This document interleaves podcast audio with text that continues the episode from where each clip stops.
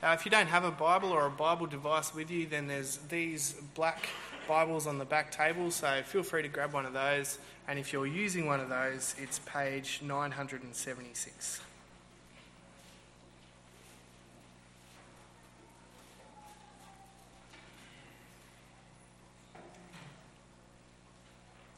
Matthew chapter 11, verse 20.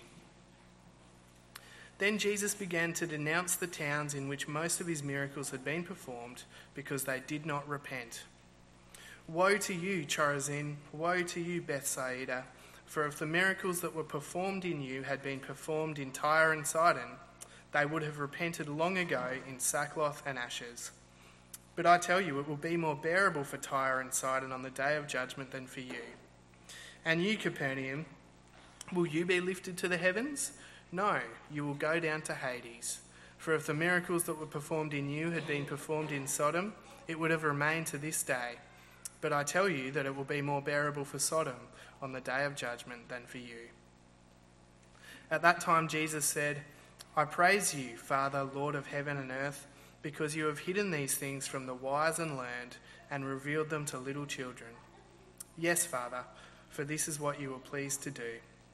All things have been committed to me by my Father. No one knows the Son except the Father, and no one knows the Father except the Son, and those to whom the Son chooses to reveal him. Come to me, all you who are weary and burdened, and I will give you rest. Take my yoke upon you and learn from me, for I am gentle and humble in heart, and you will find rest for your souls. For my yoke is easy and my burden is light. Amen. Let's pray.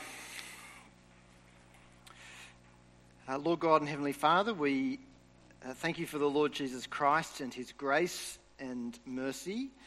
And Father, we uh, thank you for his call here in Matthew's Gospel. And Father, as we think about it now, as we reflect on these words, we ask that you would help us to understand them, uh, to hear Jesus, uh, and to come to him. We ask it for Jesus' sake. Amen. Uh, there's a handout that you hopefully would have received on the way in uh, on the sermon series with uh, a bit of an overview, the outline of the series, a bit of what growth groups are doing, some Bible study questions that you might like to use yourself uh, as you read through the Bible, read these passages at home later, uh, or read the Bible with your family during the week, uh, and also some resources, some books that you might like to read there. John Chapman's Fresh Start, Paul Grimmond's Right Side Up. Carson Basics for Believers, and uh, so on. Some of them are on the trolley uh, in the foyer as well that you're welcome to pick up. But we're starting uh, this morning this new series on discipleship. Uh, and as a leadership team, we've been thinking over the last few years uh, about what it means to build a culture of discipleship. Uh, and so, what we want to do this morning and for the next few weeks is spend some time digging down deep into what it means to be a, a disciple. That's because, as a church, discipleship, as Christians, discipleship ought to be at the heart of what we do. That's not a revolutionary idea. Discipleship is the core of Christianity. To be a Christian is to be a disciple. So we need to know what it means to be a disciple of Jesus. So, over the next few weeks, we'll be looking at, over the next six weeks, we'll be looking at what that means. The heart of discipleship, the cost of discipleship, the goal and the means of discipleship, the context and fruit of discipleship, and the commission uh, of discipleship. And for the first term, the growth groups are going to be thinking about discipleship too. So, another reason I think uh, that it'd be great if you can sign up to a growth group, even if it's just for the first term, to commit to thinking through together as a church, as a body of believers, as a community of people, what does it mean? What does it mean to be a disciple uh, of Jesus? So, today we're kicking off uh, thinking about the heart of discipleship. Uh, and that's what Jesus talks about in this passage here. Uh, the passage that we read from Matthew 11, Jesus begins by showing us how crucial this call to discipleship really is. So many of us are maybe aware of these words of Jesus in this passage, this call to come to Him. They're some of the words that we love to read and to hear, and they're great words of comfort and consolation. But many of us probably overlook the context. What, what has Jesus just been saying when He says to people, Come to me? Well, in the words here in this passage, Jesus begins with a severe warning about judgment. So look at verse 20. Then Jesus began to denounce the towns in which most of his miracles had been performed because they did not repent. So Jesus, before he calls people to come to him, is denouncing people for refusing to turn away from their sin and to acknowledge who he is, that he's God's Messiah. He's been doing these miracles among them. He's been demonstrating to them that he is God come in the flesh. He's God come as the Redeemer and King. But great hordes of people, having seen those miracles of Jesus, have refused to turn away from their lives and to uh, align themselves with Jesus Christ. And so he unleashes this series of woes, this, series of curses. Verse 21 Woe to you, Chorazin! Woe to you, Bethsaida! Verse 23 If the miracles that were performed in you had been performed in Sodom, it would have remained to this day. But I tell you that it will be more bearable for Sodom on the day of judgment than for you. It's this chilling series of curses that Jesus unleashes on people for refusing to understand, to acknowledge who he is. Jesus wants people to know that discipleship is not a matter of kind of casual indifference, it's a matter of life and death. It's a matter of eternal life, eternal death, of eternal destiny. To reject Jesus, to fail to turn to him, means, Jesus says, to consign yourself to hell, to God's eternal judgment. To reject Jesus puts you, he says, in the same camp, or even worse, than some of the most wicked people who have ever lived. Right before Jesus offers us this beautiful call to discipleship, he raises the stakes. He says that being his disciples, being one of his followers, is a matter of life and death. We make so many decisions uh, in our life uh, what to study, you know, what to do after school, what job to get, where to live, who to marry, who not to marry, whether to buy this house, whether to buy this house now or to wait until the market settles down. Uh, you probably made, you know, 50 decisions before you came to church this morning. What should I wear this morning? I made that decision yesterday. I had to iron my shirt.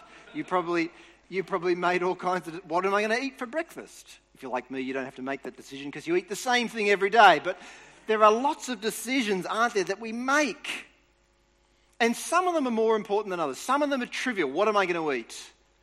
Some of them are, are important. Who am I going to marry? What, what am I going to do for work? What am I going to study at university? Or what trade am I going to take up?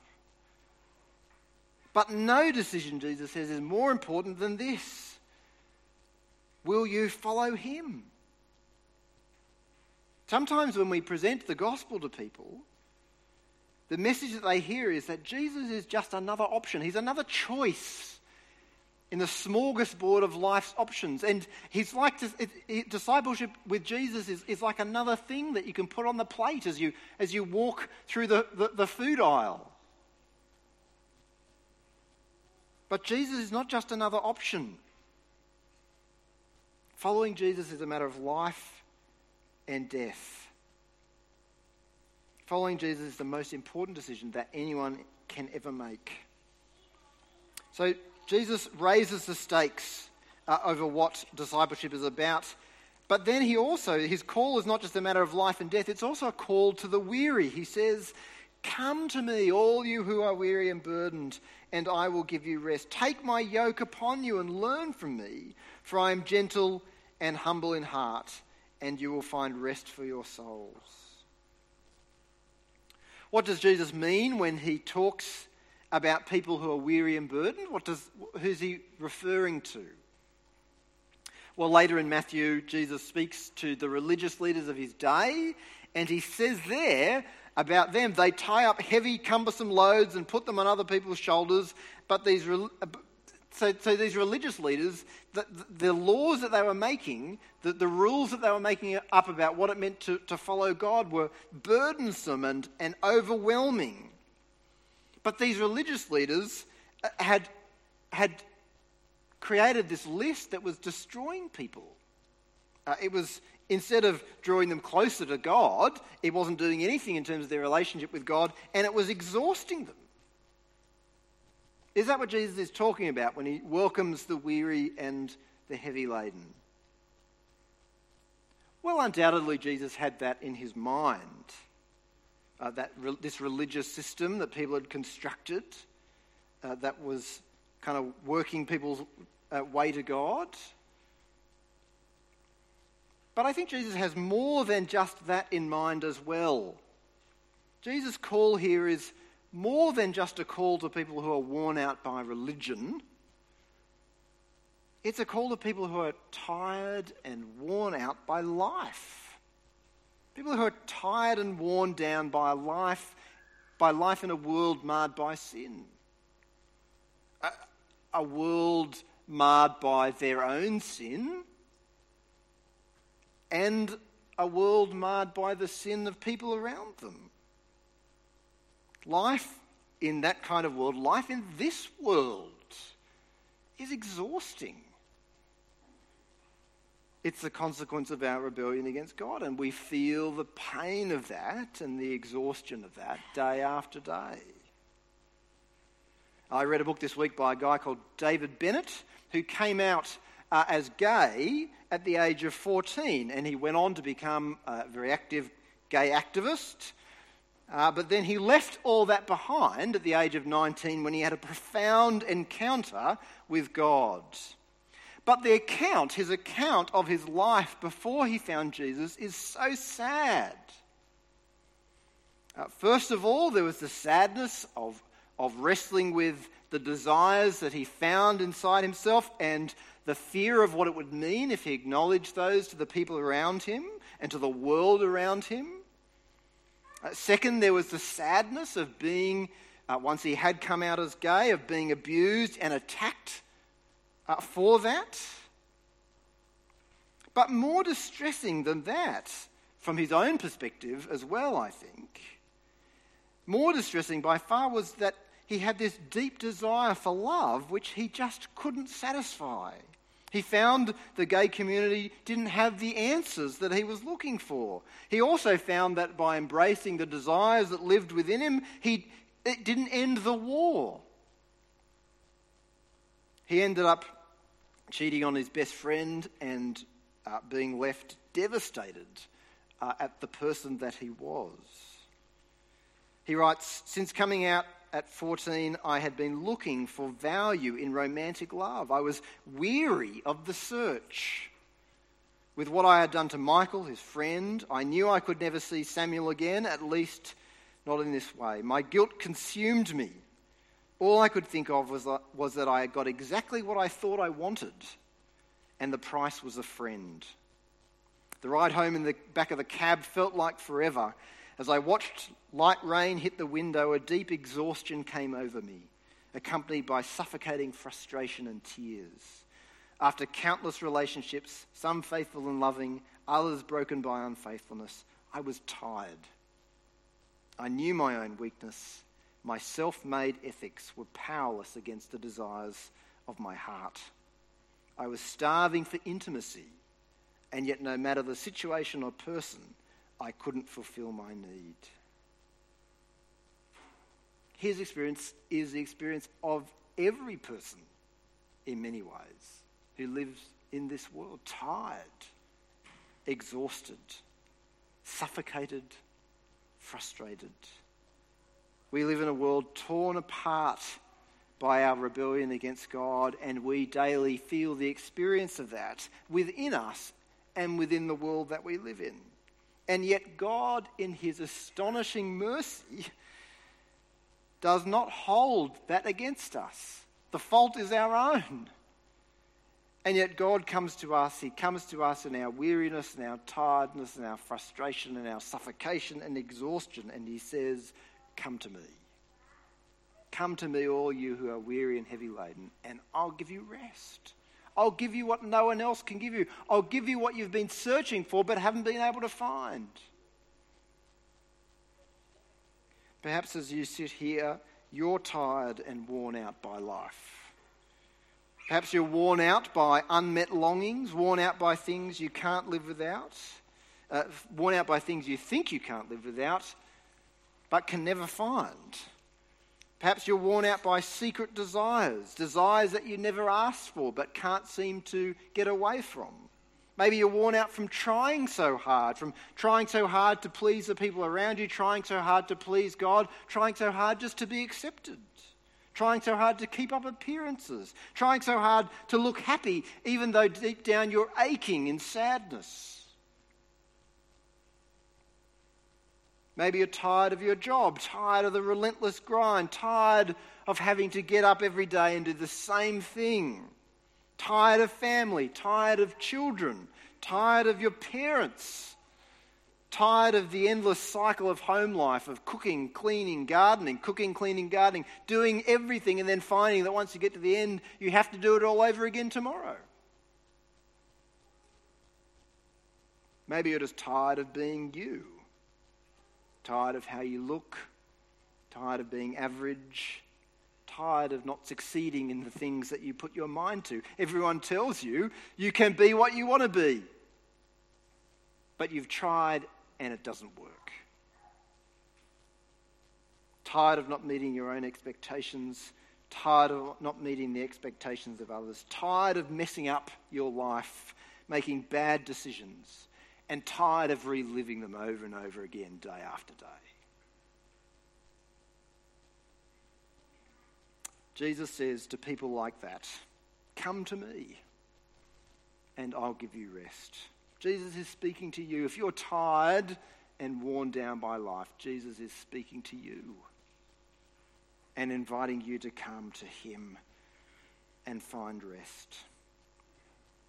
But maybe you're not tired, actually. Maybe in God's grace you've come to Jesus and you've found that wonderful rest and joy and delight in God. Maybe you've found that. But you know, there are people who are living around us. There are our friends and our neighbours and our family and our work colleagues. There are millions of people around us who are tired and worn out. And Jesus' invitation is to them as well.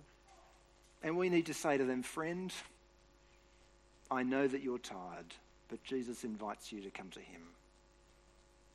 We need to tell people and offer them that same invitation that we've received to come and find rest in Jesus Christ. So, Jesus' call of discipleship is life and death. It's a call, though, to the weary. And yet, at its heart, this call of Jesus, this call of discipleship, is a call to Him Himself. Verse 28, Jesus says, Come to me. It's so easy for us to just skip over those words and get to the next bit, to hear those words about rest and, uh, and peace for those who are weary. But we can so easily miss the fact that Jesus' call is to himself. He calls us to come to him. It's not first and foremost a, a call to receive rest and peace, it's a call to find Jesus and a call to find in him everything that we need. Uh, in 1 Corinthians 1, Paul says that Jesus is our wisdom, our righteousness, our holiness, and redemption. All that we need for salvation is found in Jesus Christ. Or in Galatians, Paul says that we no longer, that we no longer live, but that Christ lives in us. He's everything that we need. He is our life, He's our daily life. Everything that we need can be found in Him. And so Jesus says to us, Come to me. His call is a call to find our rest in Him. It's a, it's a call to find our standing with God in Him, our forgiveness in Him. It's a call to find our sufficiency in Him and our hope in Him and our life in Him and our joy in Him and our destiny in Him and our strength in Him. There are all kinds of things in life uh, that we think that we need, aren't there? You know, we make our little bucket list of things that we think it would be nice to have. Oh, I would like that new thing, that new appliance for the kitchen, that new uh, tool for the garage, or whatever it is. We have the list of things that we think that we need, and our lists seem to grow every day, don't they? As the catalogues come in the mail and as we watch the ads on TV or we see the ads down the side of the, the web page. Our list of things that we think we need only grows. But Jesus says we don't need to worry about our list.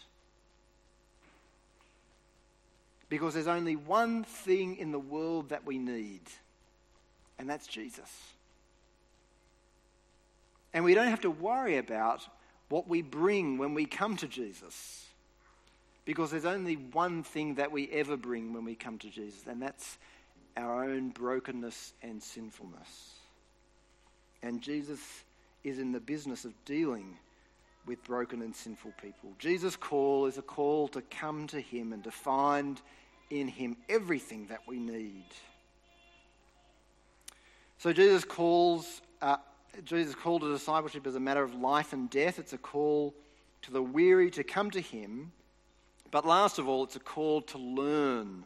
Verse 29 Take my yoke upon you and learn from me, for I'm gentle and humble in heart, and you will find rest for your souls. For my yoke is easy and my burden is light. Jesus' call is a call to take up his yoke, it's a call to learn from him. The picture is of the kind of yoke, you know, that you might see on an oxen who's uh, they put the, the yoke on them to, in order that they might pull the cart. Uh, the master would put that yoke on them to, in order to put that ox to work, in order to be able to steer him in the direction that he wanted to go. And Jesus is saying that to be a disciple is to be yoked under Jesus' authority. It's to be under his authority and learning from him and seeking the direction from Him that He wants us to go. Disciple literally means learner. To be a disciple is to be a lifelong learner. So to say that we come to Jesus as sinners is not to say that that's where Jesus means for us to stay. Jesus' call uh, is not a call to do nothing. So it might sound like that. Come to me and I will give you rest, might sound like the never ending holiday. You know, some of us have just finished January, December, and we're heading back to work and we're thinking, gosh, I'd just like to stay home for another few months. Is that the kind of call that Jesus is calling us to? A kind of a permanent holiday? No, he's, he's not calling us to that. He says, Come to me. Replace the burden that you can't bear. Replace that with a burden that you can bear, which is wonderful and life giving and good. His invitation is not just come and escape hell, come and be forgiven. That's not Jesus' invitation. His invitation is come and learn from me. Give, give me your life. Take my yoke and learn. Well, how can a yoke be burden? Uh, uh, how can a yoke be a light burden? Uh, I think there's three ways that Jesus' yoke is a light burden. In the first place, his yoke is easy and light because, uh, as we saw, our sufficiency is in him. Uh, his yoke comes with power. Implicit in Jesus' call to come to him and learn from him is his commitment to teach us. When we come to him and when we give every, ourselves to Him, to learning from Him, He teaches us. And He teaches us in a way that nobody else can. I sometimes, some of you might know, I sometimes teach in Melbourne at the Reformed Theological College. I teach theology. They're committed students, generally speaking. They're committed students. They're committed. They're there because they want to learn about God and they want to give their lives to serving God. But do you know what? They don't learn everything that I want to teach them. Partly that's because I'm a bad teacher. You know, I mean, you know, all, none of us can teach everything that we want to teach. There's things to learn. And partly that's because they don't understand everything. But Jesus, Jesus says that he can teach in a way that nobody else can teach. He can teach in a way so that we understand and so that we can actually do what it is that he's calling us to do. Jesus' call comes with wisdom. Uh, and with power. Jesus doesn't explain here how that works, but we know from the rest of the New Testament it's because when we come to Jesus, the Father and the Son pour out the Holy Spirit on us, uniting us with Jesus. And so the life of Jesus and the wisdom of Jesus flows in us. And it enables us to understand what Jesus means and to do what he commands. That means that the life of obedience to Jesus and learning from Jesus has to be a life which is lived close to Jesus.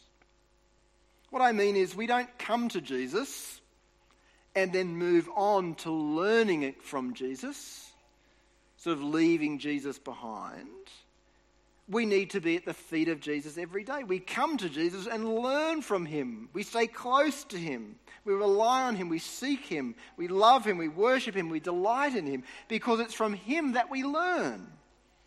And it's in him that we can do everything that we've learned.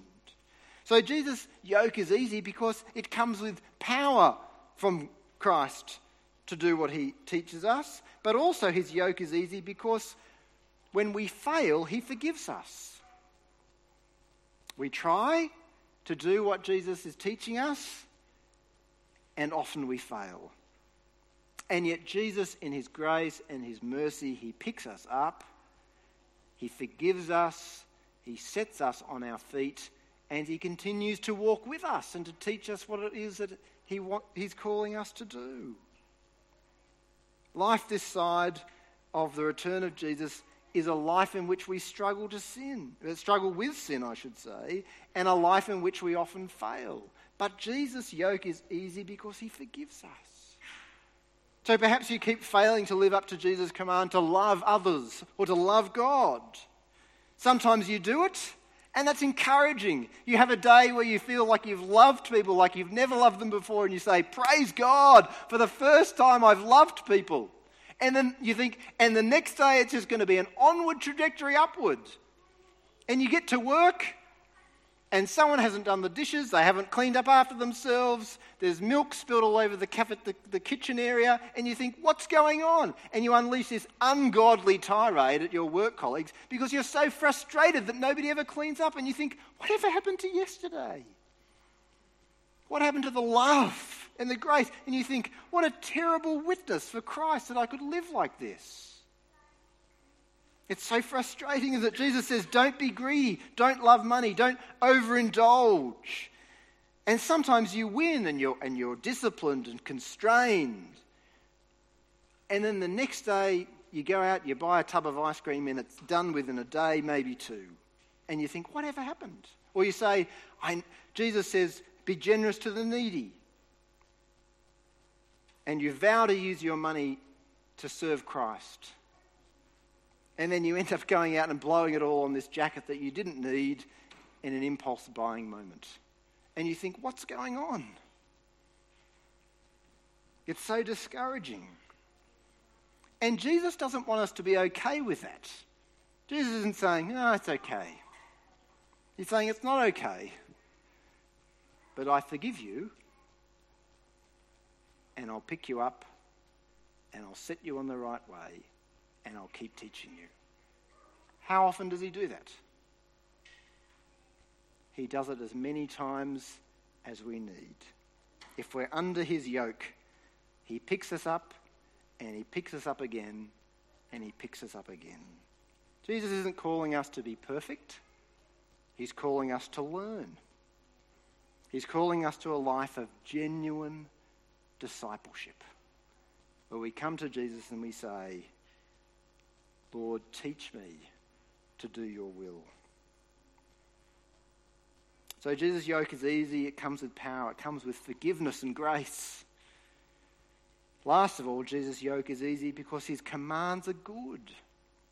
His commands in themselves are life giving. His commands in themselves are satisfying. In fact, it's in learning from Jesus that we find rest. So we think, come to Jesus, we'll get rest, and then we move on to learning. But actually, Jesus says, come to me, and you'll find rest in the learning. It's in learning to follow Jesus that we find the rest from our weariness and our heavy laden. The more that we learn from Jesus, the more that we follow him, the more that his commands saturate our lives, the more that we live like him, the more that we'll discover the truth of that, the more we'll discover the rest and the joy in doing the things of God. To go back to David Bennett, who I mentioned before, that's what he found. For years, he laboured under this desperate fear that to be celibate, uh, as, as someone experiencing same sex attraction, to be celibate meant to be condemned to a life of emptiness and loneliness.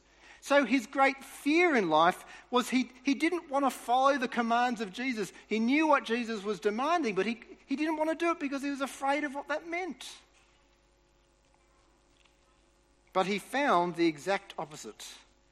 He found that in giving his life to Jesus, he found the joy and the rest that he never found before. He, writes, God has called me to trust that he knows best and he knows the eternal story he's writing. In the meantime, he's shown me I can give my same sex desires to him and find a deeper satisfaction and love in knowing and worshipping Him than I ever could through pursuing my desires. You see, we look at Jesus' commands and we think that they're too hard and they're too difficult, and so we stay away from them. And in doing so, we grind ourselves down because God didn't make us to live like that.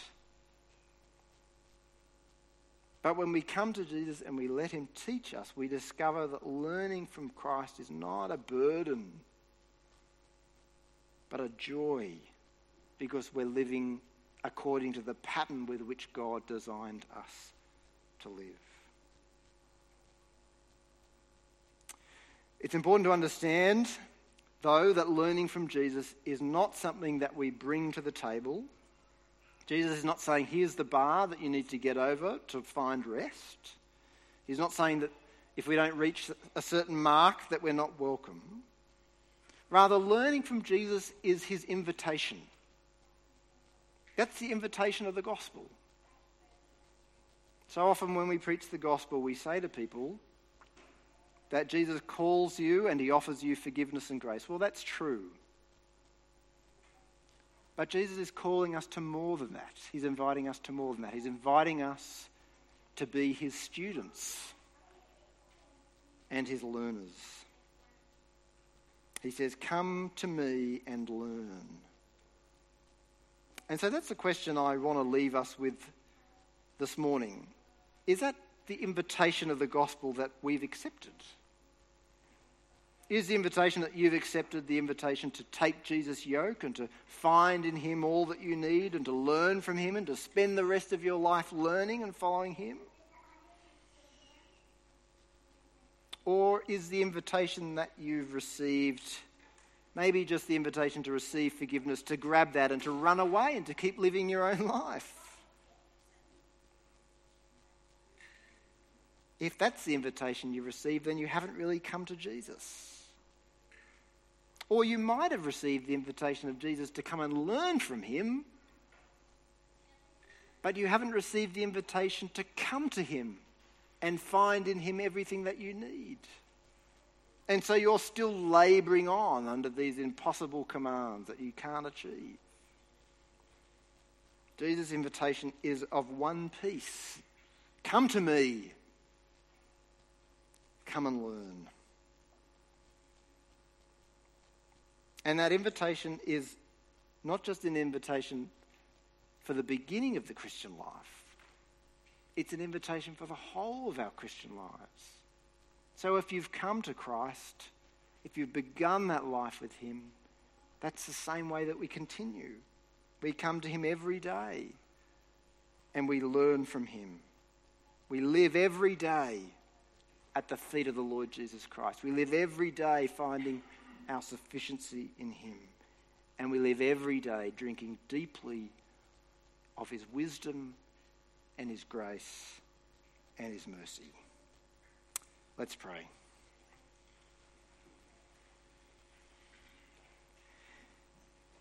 Dear Lord and Heavenly Father, we thank you so much for the Lord Jesus Christ, for his mercy and grace.